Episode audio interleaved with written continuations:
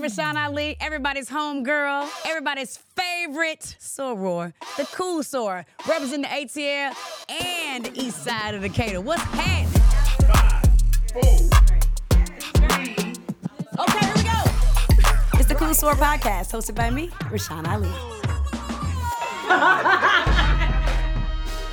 Hey, it's another edition of the Cool Soror podcast. I am your host, Rashan Ali, and this is the opportunity for us to interview women and men in Black Greek letter organizations. And today, you know, I, I was in the makeup chair earlier, and I had a moment. I had a moment where she had to like wipe my tears a little bit because, you know, the person I'm about to introduce you to needs no introduction, but I've always will call him my vessel because I feel like God used him as a vessel to literally jumpstart and curate my career. So without further ado, I ain't gonna get emotional. I'm not gonna say the next 30 minutes I might not get emotional.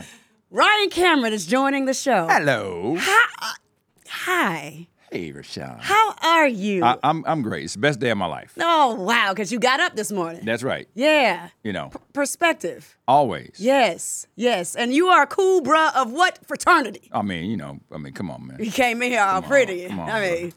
And one I got time, one time, one, one time for the Nupes. You One already time know. for the Nupes. One time for the Nupes. You know, Theta Kappa, West Georgia. You know what it is. Yes. National Grand Step Team Champion. You know, past polemarch. All those things. The accolades are endless. Are they? But we'll stop. We'll stop right there. Yeah. Yeah. Well, I'm just uh, I'm happy that uh, we finally made this happen. I've been wanting you for a long, long time. Congratulations on this. Thank you. know, you. a lot of times people get on these shows and they just start. But I mean, come on, to, to actually see you doing this and when you first started and it became a vision and then it became a hit. I just think, you know, come on, y'all, come on, y'all. Yeah. I know it ain't drink champs. We ain't got no liquor. We got water. But, No, no, but I, cheers but- to you. Right. I know you. You know you doing your thing now. We did have we do have options. If you Later on, second half. Okay, second, half. Yeah, second half. Yeah, we do have halftime. options. We do have options, man. But again, thank you so much for just being here and indulging me uh, with your presence, man. Ryan, let me tell you. Let's see. Back in 2001, Yeah. nah, you had an audition for the city of Atlanta, Mm-hmm. Right. and that is when our paths crossed. And I remember telling Falana Williams because I was uh, recently at worked at LaFace Records. I was like, "What you know about you know Ryan and what they doing over there at Hot?" And she was like, "I think you should go for it." And then fast forward, Yeah. uh, I, I became one of two co-hosts that you chose. Shout out to our girl CJ. CJ, yeah. I mean, but it was a citywide contest. Yeah. Um, and not that this is uh it's it's about both of us, but that is when our relationship began. Yeah. What were you looking for, and what did you see? Uh, I was basically trying to to um, add something very Atlanta to the show, and you know I felt like we had done a lot of different shows and tried a lot of different people, and so the audition idea came up. It was actually supposed to be uh, you know just one person, like you said. But it got down to, I mean, hundreds of people showed up. Yes. Because, I mean, who doesn't want to be on the radio? Because everybody says, oh, yeah, I got a great voice, or people tell me I should be on the radio. And then we got to the last two, and they was like, well, you got to pick one. And I was like, I can't pick one because they both have so many qualities, and we chose both of you. And it kind of the rest is history. I mean, you look at where everybody's gone, and I mean, come on, man. Yeah. If I don't know nothing else, I know talent. You listen. You always say that. You always say that. That's it. But you know what? Uh, we started in radio at the same age, which I think is very synonymous. I Mm-hmm. think it's very. Um, I mean, I, I think it's a beautiful thing. We're both 26 years old, but Mm-hmm. Mike Roberts saw something in you Yeah. when you saw something in me. Well, I mean, I got to give credit. It- It's Mike Roberts and Carol Blackmon. Okay. I was working at a video store and I was doing jokes across the street at Fat Tuesdays, which was Frozen Paradise on Old National, uh, on my lunch hour, which is 11 o'clock because Blockbuster Video stayed open all day. Right. And the final for the uh, Labor Day comedy show, I was in the finals, and Mike and Carol and Bobby Brown were the judges. Wow. And so uh, I lost, but Mike Roberts said, I-, saw this guy's routine that he won with on the Apollo last night. He had remembered it verbatim. He said, I, I can't say nothing because the crowd picked him. I mean, he was funny. It was the Apollo. But he said, Well, so what do you want to do? And I was like, uh, I want to be, you know, on the radio. I was in the radio at West Georgia. And I want to be an intern. And he was like, okay, well, come see me tomorrow. I think Labor Day was on that Monday, of course, as always. But Bobby Brown said, uh, hey, man, no matter what this guy wants to do, you should do it because he's very talented, which uh, always stuck with me. I always said, uh, no matter what, I mean, you know this, we never drag Bobby Brown Right. or no matter what was going on in his life because he was the reason that uh, I got the cosign. Wow. And so New Edition is getting a, a star on the uh, Walk of Fame in front of the, the Mercedes Benz Stadium. And I got all of them. I got Ronnie, Bobby, Ricky, Mike, Johnny, everybody. And, and, and so I'm telling the story. Bobby Brown, and I go through the whole thing like I just told you Right. in front of everybody. And they're like, what? And then Bobby Brown goes, I, I, don't remember. and I was like, oh. but it was so funny Right. because sometimes people do stuff in your life and you do so many things, and you and I have talked about this. You just don't keep score. Yeah. And it was one of those issues where I felt like he I, he co-signed me, and he didn't remember. But it Mm. was the reason that I'm able to sit right here today. Yeah. And the reason I'm, you know, able to sit right here today is because I was able to watch you. Now, coming from Florida A&M, I was on the radio too, and I, you know, I had a gift for interviewing, but to be able to watch you Right. interview people uh, really helped to grow me in different areas, and particularly in, in the interviewing space. Well, boy, y'all, you were hard on us though, Ryan. I mean, if you look at anybody who has worked for me or Mm-hmm. worked with me and that has become successful, they would always say, you know, if I could survive the, the gauntlet of Ryan Cameron, then I can survive anywhere. Maybe. Yeah. I am here to tell you that. Because again, I've always told people, and you were no exception, there is nobody that is going to outwork, Outwork me, me. right? So and and that even is even in play now with this national syndication thing. Yeah. We had a big meeting, we had to present to everybody else, and I got up in front of all the people. I said, everybody that's on the radio right now, be it Steve Harvey, Rickey Smiley, DL Hughley, whoever it is, they all were on my show first. And Mm. it's a reason why they don't ever have me come in and sub or while they're on vacation Right. uh, i.e. Sherri Shepherd. You know, you Listen. don't you don't want everyone to have a Wendy Williams moment. You know what? Let's get Sherri Shepherd. And next thing you know, she take your show. I'm I saying. mean, not like that. But I'm you just know, saying, like yeah. sometimes, and I, and I felt okay with that. You know what I'm saying? Because I, I felt like if I just kept doing what I needed to do, eventually, you know, they would come along, and, and that's where we are. And you know, and, and there have been several opportunities that have come and gone, and for you to get this again, what does it mean for you to get this at this point of your life, and the level of appreciation that you have for it now, as opposed to then? Well, I sat at a table um, and and told all the the big wigs. I said I've been down this road before. I said I was supposed to suffer this person. I was supposed to suffer this person. Had deals in place, and then things happened. Came home one day and, and told my wife at the time we get ready to move to L.A. and and none of it ever happened. So I told him I said, you know, I don't care what y'all say. I ain't doing nothing until the press release come out Yeah. because you know once the ink is dry, then you can't walk it back. Yeah. You know, but for me at this point, and Monica Kaufman sent me a, a text. You know, the legendary uh, broadcaster. She said, "You remember you retired?" She said, "You had left the game." She said, "What is it? I mean, I remember you, that. you came back." And now you got syndicated. She say, so it just shows that you know that was a higher purpose for you because you had quit. And I was like, you know what, Monica, I never thought about it like that. Yeah. And uh, so to see this at this stage of the career, and I always say, you know, dreams don't have deadlines. That's a LL Cool J from his book, but I, I agree with that 100%. Yeah. You know, there have been several people who have given me great advice. Uh, one was Wayne K. Brown. He said, whatever you do in this Mm. Rest in business, don't ever get lost. Man, Right. miss that guy and all the great parties we used to go to. He was the life of the party.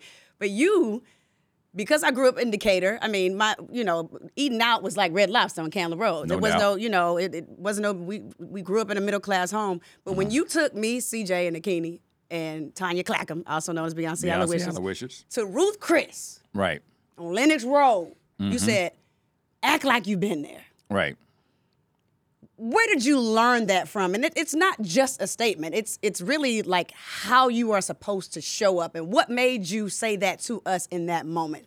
I think that, you know, a, a lot of times people of color and, and even CJ, we have been kind of suffering from PTSD all of our lives. You know, we can all leave here and have the same experience, but if the police pull me over or one of these cameramen or somebody here that's black, that's a guy, we're gonna have, have a totally different experience, Yeah. right? So going into restaurants with the white tablecloths and and the, and the good silverware and and saying, you know, this is the when you look at I will tell people in my foundation, it's a B and a D, right?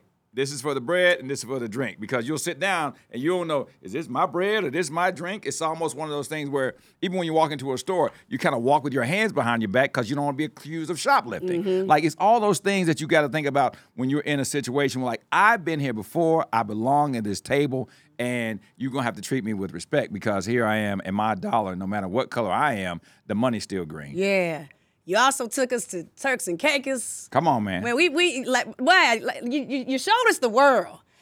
Why was it so important for you to show us that? I mean, I guess that's in alignment with this, you know, this, the question I just asked. But Right. you didn't have to do those things. And on that trip, you told us, "Hey, these contract negotiations aren't going well, guys. You need to be prepared for anything." We were like, "Man, the show gonna go on.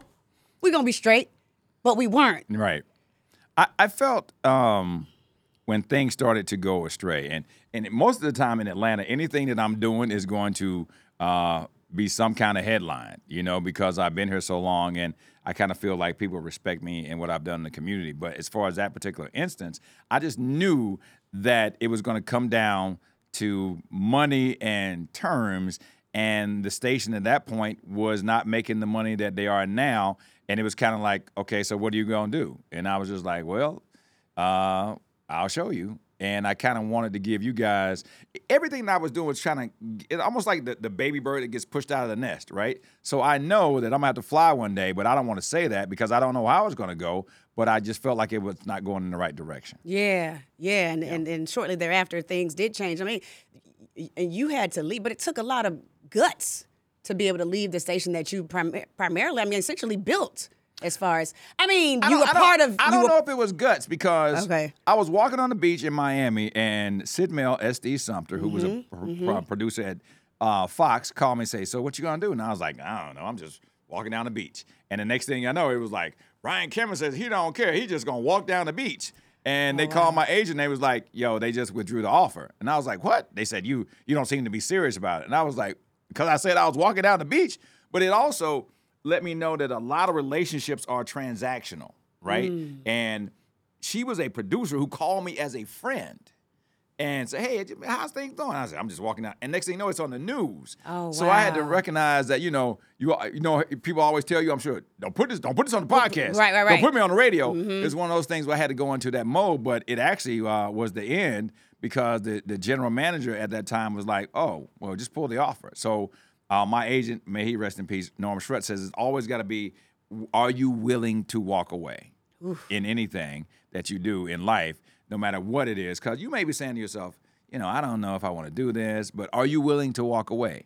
And when he said, you know, they withdrew the offer, what do you want me to do? I was like, well, I guess we out. Yeah. Yeah. And then, you know, later on, obviously, you went over across the street and Yeah. had great success there. And then, you And, you know, know, can I say something about Oh, that? absolutely. I think I, cannot separate myself from what happened at V because that's where I got my start. Yeah. And even going back there, and even people to this day, if they don't, it's, it's a very loyal fan base, Mm-hmm. and people always like, "Man, what you doing now, man?" And they don't know I've been on radio and on a number one show for four years because they're loyal to that because their children and their children's children have all grown up with that station. So I don't discount the station itself. Now the management is a totally different story, but I'm saying back then for the start uh, with with what happened with Mike and Carol, and of course with um, you know the beginning that I Mary Catherine Sneed, all those people are near and dear to my heart. You know, but I just you know I feel like now I'm able to. There's a, a uh, the Netflix book, and the founder talks about the fact that you have to be able to trust your employees or your colleagues in this instance to drive the train, and you have to know that they're not going to take it off the track. You know what I'm saying? So I sat down with my program director, my and my GM, and I said, "Listen, man." I got two Hall of Fame rings. Y'all ain't got to worry about me. Yeah. Just let me do me. Yeah. And they agreed, and, and we had that success. But you almost have to be there to vouch for yourself because a lot of times I'm sure you've been in meetings, and if you don't have a representation, you're kind of outnumbered. Yeah. And so I just felt like I'm not going, you know, here's, y'all already know what I do. I'm here to do what I do. And that's the way it all kind of played out. Yeah. And then obviously, uh, when you left, I, I, I took over, Mm-hmm. um, which was uh, painful and scary at first because you, you talk about a girl who who has a degree in this, but also won a contest. So we had to spend those years, those first few years with you, proving ourselves Right. that we were, you know, ready to be there. Um, that you know that that that transaction and, and that period went, and then I had an opportunity to come back with you. Yeah. And in all full transparency, that was probably the the hardest year in my in my radio life, um, coming to V, because I I don't know. I think I've told you this, um, but having come from being you know essentially your sidekick to having run my own show to coming back to doing traffic, that that was humbling. And that year was hard because V was a different experience for me. In management, they're used to being number one. I'm in the program meeting. I was like, y'all ain't clapping for number one because we were across the street and when we would get number three and number four, we having a celebration. Yeah. So that was different. In that year that we were together, um, Which is kind of why they are in the position they're in now. Yeah. Because uh, I remember somebody, Steve Coonan, as a matter of fact, telling me if you, you know, wanting to be number one on demographics from six to 64 years old. And they said if you had a, a table full of toys, right, or a table full of things right here, and a six year old and a 64 year old walked in here, they're not going to pick up the same things. So that's kind of, you know, asinine for you to think that everybody's going to love all things. And you try to super serve everybody. And it's just not a model that can work today yeah, and it's and it's not working. yeah, yeah. I know. I heard. Um, was that bad? Yeah, I mean, no, It's but I mean, truth. you got to be able to to reinvent yourself and also to see what is being what's happening in this space. And you bring along people that are are, are hip and and you try things, and if it doesn't work, you try something else. Yeah. But you just you got to give people a chance to grow. Yeah, yeah, that. And you did. You you allowed me to to grow because after that year, I, I we had our relationship was just it was still us, but it was just different, you Yeah. know. Um, and I know that management was ready to part ways with me, and I was ready to part ways with the show, and and y'all gave me the opportunity to to speak about it on air, which is unheard of in radio. Nobody gets that. Nobody It- gets it's that. It's always a, a good luck on your future endeavors. Absolutely. And that that that two paragraph memo. Yeah. And then in some cases they'll walk you out the building. Yeah. Oh, I, that happened to me over at the other station. Yeah. I done got fired twice, uh, three times. I don't think you're successful until you get let go. Yeah. Yeah, yeah. So what made you uh, what uh, what what made you say yes to me being able to talk on the radio the very next day? Do you remember that? Yeah, I remember. Um, it might have been before that or after that, where there's always this thing. It's such an old school way of operating where everybody in the room knows that you're going to be let go except you, right? Yeah. And then the management kind of they used to tell us, okay, uh, at ten o'clock. Go to lunch or leave the building and all. I was like, man, I, I'm not, I'm tired of this. This is so it's played. You know what I'm saying? Y'all are lame for this. So I, I thought that it was a chance, and I saw it on on uh, YouTube the other day. It was like Rashan Ali's final show or Yes. goodbye or whatever. Right, I mean, that was you know, it was one of those things where I felt like you deserved that kind of uh, send off, and you were able to express yourself. It was a, it was a no brainer. Yeah, yeah. And all those things, praise God, have come true. So Yeah. that's a beautiful thing. Um, Ryan Cameron Uncensored. Now that's what you, you the syndicated show. How you feeling, man? I know it's, I mean, it's very beginning. It's been Ryan Cameron Uncensored for so many things. Um, I, I was talking to uh, to to Jody Gomes, who, Mm-hmm. you know, we were the first show on Starz that was uh, actually that was not just a movie, right? So Ryan Cameron Uncensored, which aired on Starz, Remember was doing that. very well, and then they decided to do the do Crash, and when they decided to do Crash. Then that got rid of us, which led to all these other things and power and all these other. So I saw the president of of uh, Starz like maybe a year ago, and I was like, you know, we were the first show on Star. Didn't nobody know what Starz was, you know, but it was Hey, Ryan. we, we shot it in the club. We shot it in the club. it was it was Ryan Cameron Uncensored then. So we've been we've been doing Ryan. You know, the the label ain't going nowhere. Right, you know, right. so You know, you've always been big on you know diversifying your your portfolio and how portfolio and, and kind of how you show up in the world Yeah. as far as business and all of those types of things. And now you now you have a restaurant. right. And I remember hearing Erica on your show, and I was like, he surely is asking a lot of questions. And next thing I know, you you you have this franchise Well, now. it, it, it kind of. I mean, yeah, how did it how did it all play out? again, you never know how a relationship is going to evolve based on how you treat people. Yeah. So apparently, Bobby Brown, which is a, a running joke on my show, if I ever say, here's a Bobby Brown moment, Erica was like, I went down to, to Soku in, in Birmingham, and we were all sitting there, and all these, this food started coming to the table. And I was like, hey man, I ain't, you know, I ain't ordered all this. Right. And then they was like, no, no, no, Chef Erica sent this over. And she was on the wall with Oprah and all these different things. I was like, word? And then she came over and she was like, you interviewed me like eight years ago. And she said, me and my mom actually did something on your, and I was like, Bobby Brown. I was like, I, I don't remember. And Yeah. she was like, uh, I just wanted to thank you. And then she said, I got a pizza concept out here in the Pizitz Food Hall that I want to show you. So it's a smart oven. You know, everything is uh, is kiosk, and you do it at a, a, you know you walk up, it's a touch screen, and it was 125 square feet, and it was a line Out the out the door. And I was like, she said, I'm thinking about franchise. It was very matter of fact. I'm thinking about franchise. And I was like, Roy? And she was like, yeah. I said, well, you know, if we can call it Ryan Cameron's Doughboy, we should do one in Atlanta. And she was like, okay, let's do it. And it was one of those things where you hear people all the time say, let's do something, and they just be air. But we started the conversation in September, and we opened Super Bowl weekend. Yeah. And it's Yeah. been going great. It's been going. It's been amazing. Yeah. It's Are you the amazing. first franchise? I am. Yeah. I am. Wow. Yeah, but yeah. So since we opened, uh, she sold eleven other ones. really? Yeah.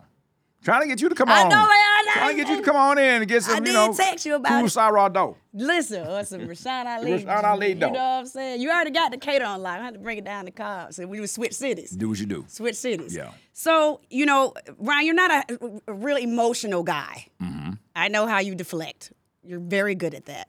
Um, but there was a time where, you know, I, I had to, uh, I took over your radio show when you you went through a very, very serious uh, illness. You can do like you can say like how Jamie Foxx has done it. I mean, the whoever created that narrative, and, and shout out to uh, my publicist Raquel, Mm-hmm. but whoever created that narrative of just saying health scare, Mm-hmm.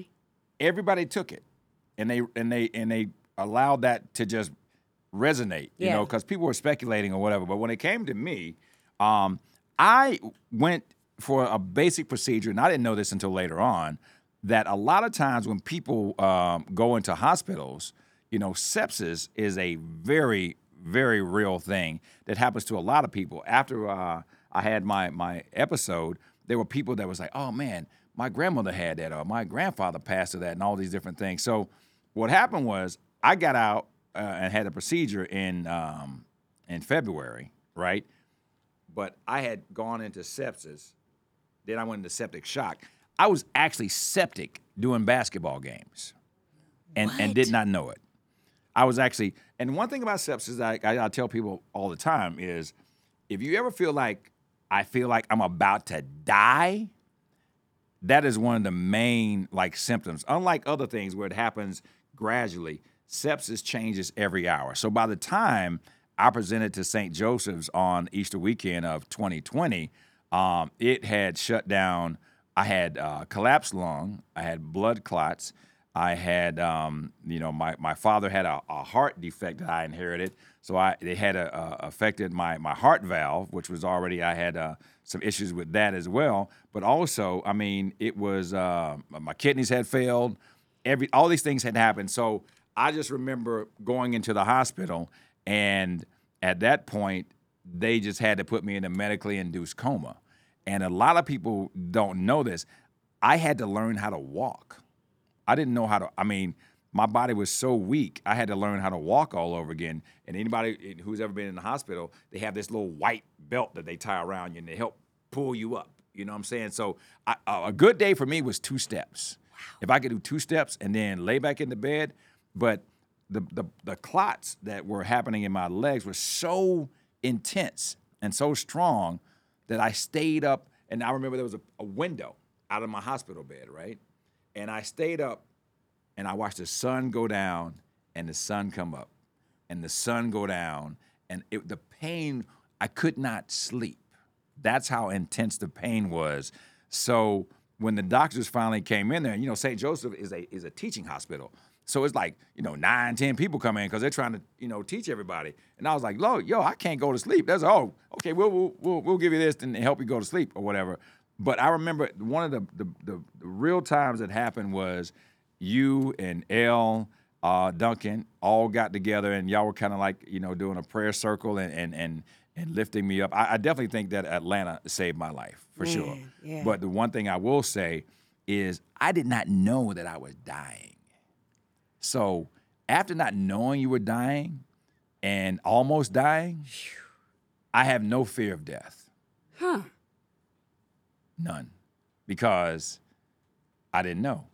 So, you know, because it's the, the fear of the unknown, but going into that, and I remember waking up one time and there was a chaplain Oh Lord. in the back, and he was like talking to me, and I was like, "What you what, what are you doing here?"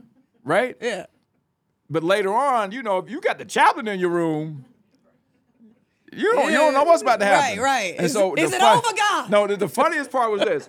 I thought I had already come out of it. Uh-huh. I'd already come out of the coma. And they had me in a wheelchair, and the, and the lady was like, "You want to go outside?" And I was like, "Yeah." And they, but it was so bright, they put a blanket over my head, and I was like ET. They were wheeling me around, I was like ET going up and down. And then the, the chaplain was talking to my kids on Facetime, and I was giving this whole, you know, uh, soliloquy about, you know, y'all take care of each other and all this, and not knowing that I had passed all that. And the, and the chaplain was in the background like this.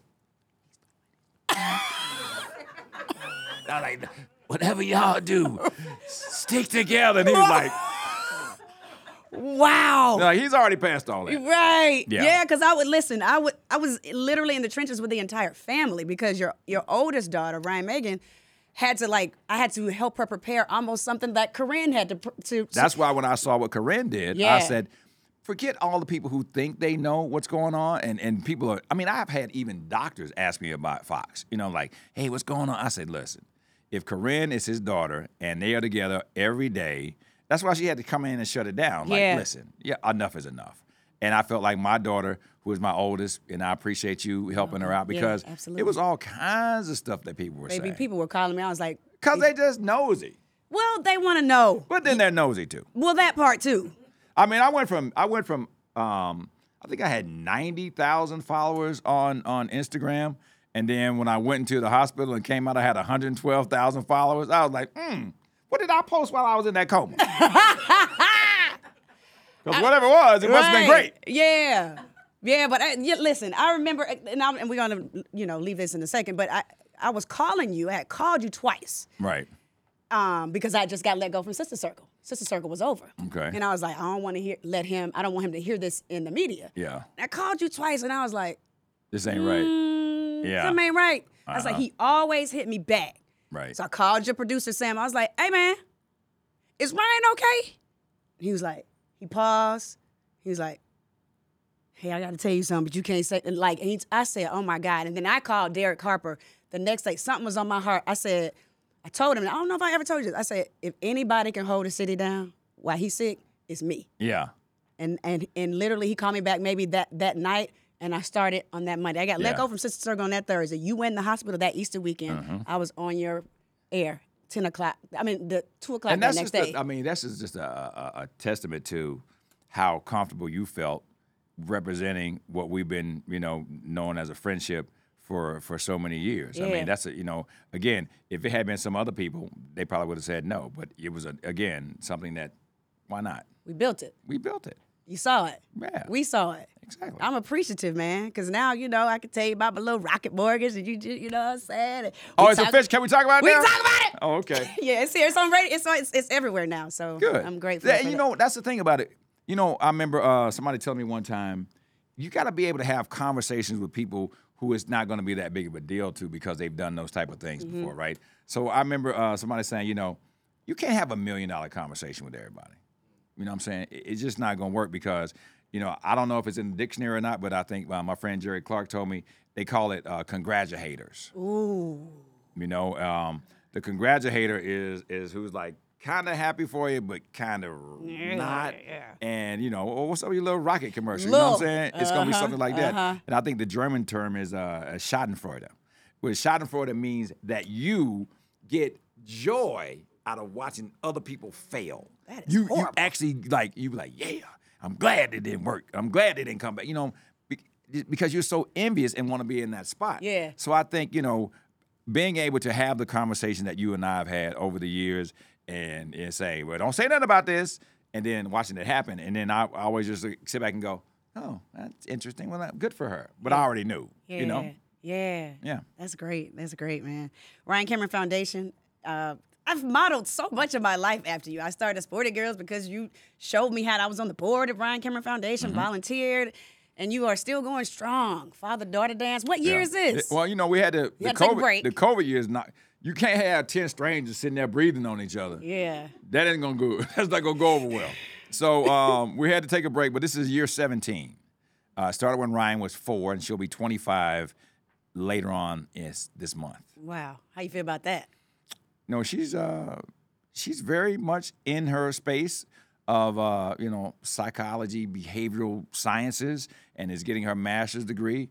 Uh, my son is um, about to start an internship at the White House. What? Um, yep, Come on, Kaden, really? because um, the woman who is in charge of budget and finance, I met her when I took my mom to the, the Christmas party at the White House.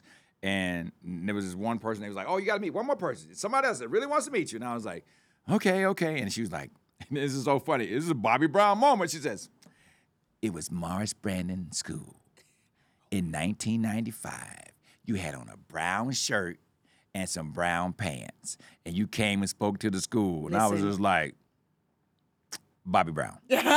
Uh, but she said, if there's ever anything that you may want to do, and I said, my son is in, and she said, well, it's a tedious application process and da da da da da.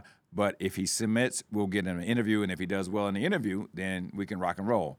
And that's what happened. He got the interview, he killed it, and he starts next month in the White House.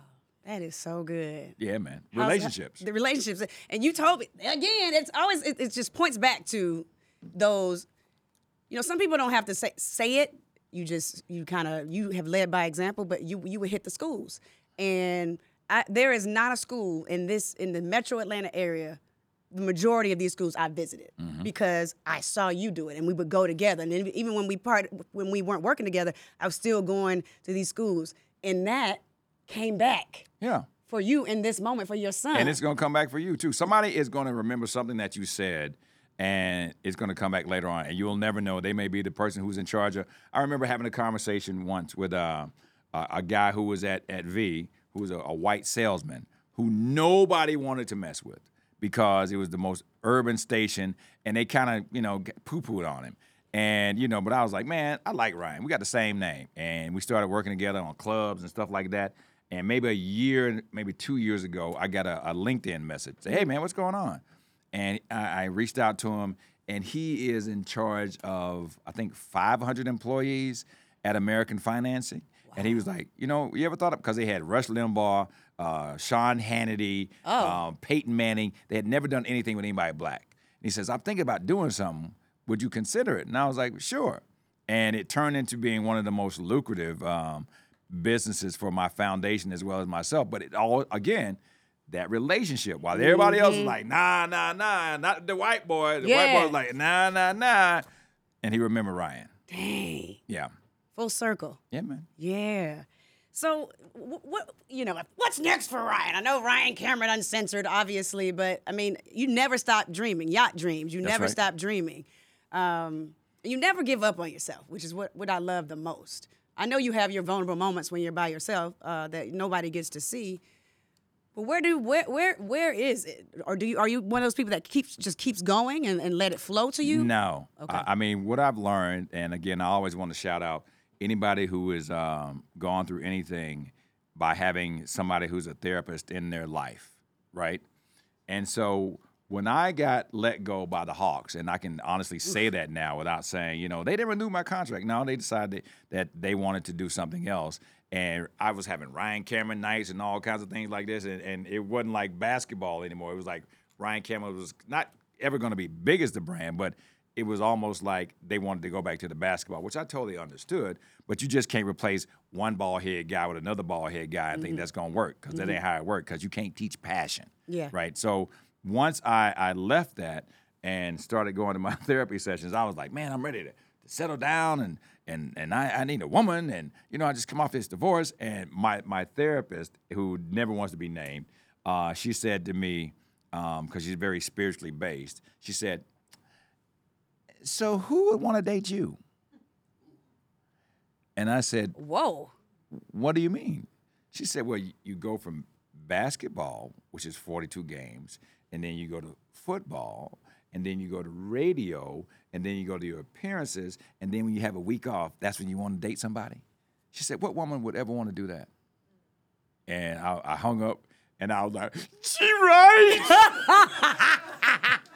I mean, our first three sessions, I cried after every one because she was basing it all on spirituality and this. That you can't you can't have all these things and not build a bridge with God. And I had separated myself from the church because I had gone to, and I'm not going to say the church. I was I was so in love with this pastor, and she's passed on. I was so in love, and when I used to walk to the church, there was a huge hill, right? And I would see elderly people walking down, and I was like, oh man, somebody gonna fall down that hill, and it's gonna be a problem. So I went out and I bought a golf cart. I was like, oh, they're gonna drive the golf cart, and they started doing it. And I went to church one day, and I was all proud or whatever, and somebody in the, in the church was like, oh, you bought them golf carts? I was like, yeah. They was like, yeah. People say you should have bought two.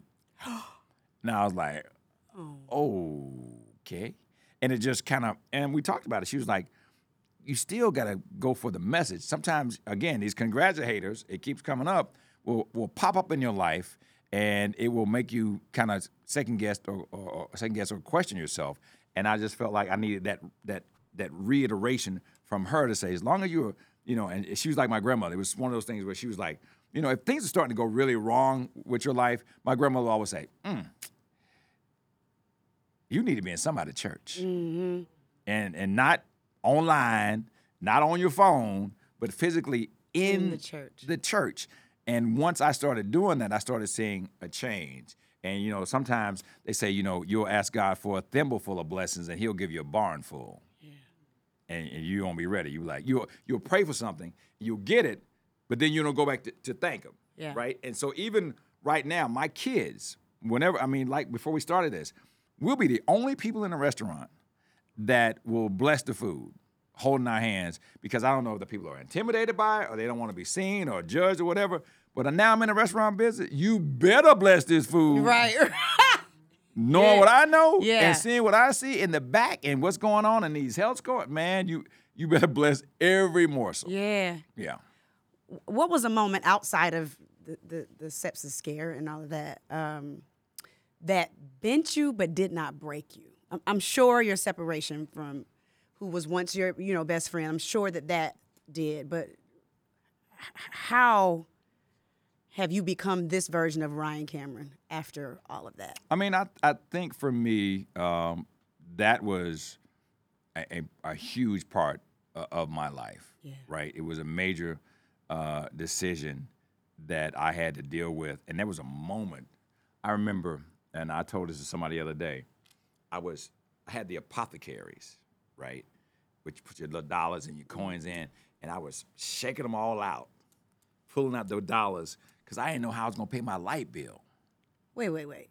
I was in I was in a uh, a six bedroom house in Buckhead, and I had gotten divorced, and I, and I had a, had readjusted my life, but I wanted to prove to myself I'm going to go back to where I lived, and I'm going to go back to where my marital house, and I'm going to pay the and I had decided to leave radio and leave all that money because it was like I'm going to lose my sanity working here at this place because I cannot stand the micromanaging. And so once that happened, and I was like, I remember going to my, you know, because we all got our accounts. I remember going to my account and everything was red. Everything was red. What? There was no nothing in the black. And I was just like, man, I don't think. And actually, I tell people, when you're going through that dark moment, you should videotape it. I have so many moments that I didn't think I was gonna make it, and I go back and I'm like, oh my God, man, you made it through that. Yeah. Because it's just a, it's just a reflection of where you are and where you have gone in your life. So when I was going through that, because they was like, man, uh, they gonna probably foreclose on this house, and I was like, oh, this gonna make the news, yeah. or this gonna make the papers, and then the pandemic happened. And so they started doing these forgiveness and all that, and we eventually uh, were able to to sell the house. And you know, the people got it for a steal, but I'm sure they walk around there now and they they glad. But I walk around there and I drive past them like, Yeah. you know what I'm saying? But it's one of those moments where pride almost got the best of me, you know. And and where I live now, uh, the the way that I operate, I like being in the background because in the city now, the city that you and I have grown up to know and love, yeah. it's a different city so now. These people don't want to work; they just want to take, Yeah. and they don't care what they need to do to do it. Yeah. Yeah, Damn. Yeah, man. I never told that story. Nope. I, I've never. I mean, people don't because they, they think as personalities that when you're going through something like that was bad. It was bad. Because I know, like, I used to reap the benefits when of, of you of you being in the black, you know. So to hear that you were like everything was in every the red. every account, every account, and I was one of those in the position where, um, I just wanted my children to not have to di- live a different life, right? And going back on it now and and knowing uh, what they've become, I haven't really looked back on it because I felt like because of my failure in marriage, and I remember, oh, one of my spiritual advisors told me this. He was like, "You do know you failed, right?" I mean, do you call it failure though? Be- yeah, be- I mean, because the way that you know it transpired, and probably we probably shouldn't have stayed married that long. A lot of people don't know. I mean, I proposed. We weren't even together. My therapist was like, "Who does that? Who proposes to somebody they're not even seeing?" But I was in the mindset of, if I ain't gonna have you, I don't want nobody else to have you, and I'm willing to do. I'm willing to bet it all on this relationship, which made absolutely no sense. Got some beautiful children out of it, and uh, you know things have progressed to a better space. But at that time, it just it just didn't it didn't make any sense. Wow. But you got to be able to reflect on these things Yeah, now. yeah, yeah. That's good. That is so good. Well, at West Georgia, you decided to become a man of Kappa Alpha Psi Fraternity Incorporated. Did KA Psi choose you, or did you choose the brothers of KA Psi? So I was working at Six Flags. Uh huh. um, in merchandise. And, you know, we had the, the outfit on, and two of the, the brothers that I knew, Collis uh, Johnson and Tony Miller, also worked at Six Flags. And they was just the coolest dude. And I was still in high school. I was in high school working at Six Flags. And I remember walking up to them one day, like, yeah, I'm to play as Kappa. Oh, the the thing you don't do. And they was like, oh, word? And then I got down to West Georgia as a fourth quarter freshman because that's all I was thinking about was I was going to play pledge Kappa, pledge Kappa. And when that happened, man, I, I think that it was one of those things where it changed my life, but also it kind of made me realize that I wasn't going to do pretty well in college. College wasn't, you know, It, was, it wasn't your thing. me and college wasn't laughing at the same jokes. no. Did you ever finish? Finish? Finish. no. No. so it makes you feel good that like your your your children are.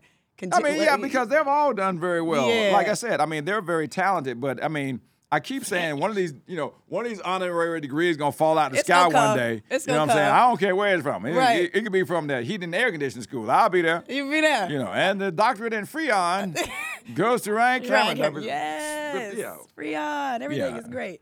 Well, let me just take this opportunity publicly to, uh, you know, really. I say I say it all the time in our private conversations, and when I give speeches that you know, Ryan is is my vessel. Thank you for choosing me. I appreciate that because although I had to do the work, Yeah. nothing was nothing is given, nothing is free. And anybody who has come along, be it you, Ludacris, Lala, Monica, uh, you know, who, uh, Beyonce, L, whatever. CJ, all us. all had the talent. You know what I'm saying? I think that for a lot of people, even the people who are going to be watching this later on, is somebody out there who's sitting at a desk who knows they can do it, but they're afraid. And and and I know that that, that phrase "stepping out on faith" is very much used a lot, but a lot of times, especially when you have the window of opportunity, you got to be able to do that because you want to say that you tried. Yes. You don't ever want to be the person that says, "Yeah, well, you know, I wanted to. I I, I should have went on and did it." Like I mean, I got a friend. He he still he, man, 49 years old, still making beats. I mean, Man, I mean, I make them beats, bro, but go to work. yeah. But thank you. Thank I you. appreciate you, like, you know, gi- giving a player an opportunity. He said, he looked at my resume, he said, You always been the bridesmaid and never the bride, huh? I said, Well, thank you for the opportunity. Well, I mean, because Yeah. it's a it, this is a leapfrog generation, right? At least you had some stability. I did. What you're saying now is this Generation Z, they they do two years and they jump. Mm-hmm. If you can get somebody for more than two years, they must really like it because they have a goal in mind.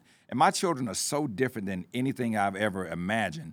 where they have no. I almost feel like we didn't take up the torch of of being more defiant in what we wouldn't tolerate. Mm-hmm. Like my daughter and, and my son, when they don't like something, They dip. they be down there. The first one protesting, the first person speaking up. I remember my daughter. The, the man was coming to change the aquarium water, and he was talking to somebody. He was like, "Yeah, I know you're a lady, and I know you don't know what you're doing about this." And Kai came downstairs. He was like, "What did you just say?" and she was like 18. Yeah. And she was like, ah, "That's very disrespectful." She's like, "You know, you don't know what a woman can do." I was like, mm.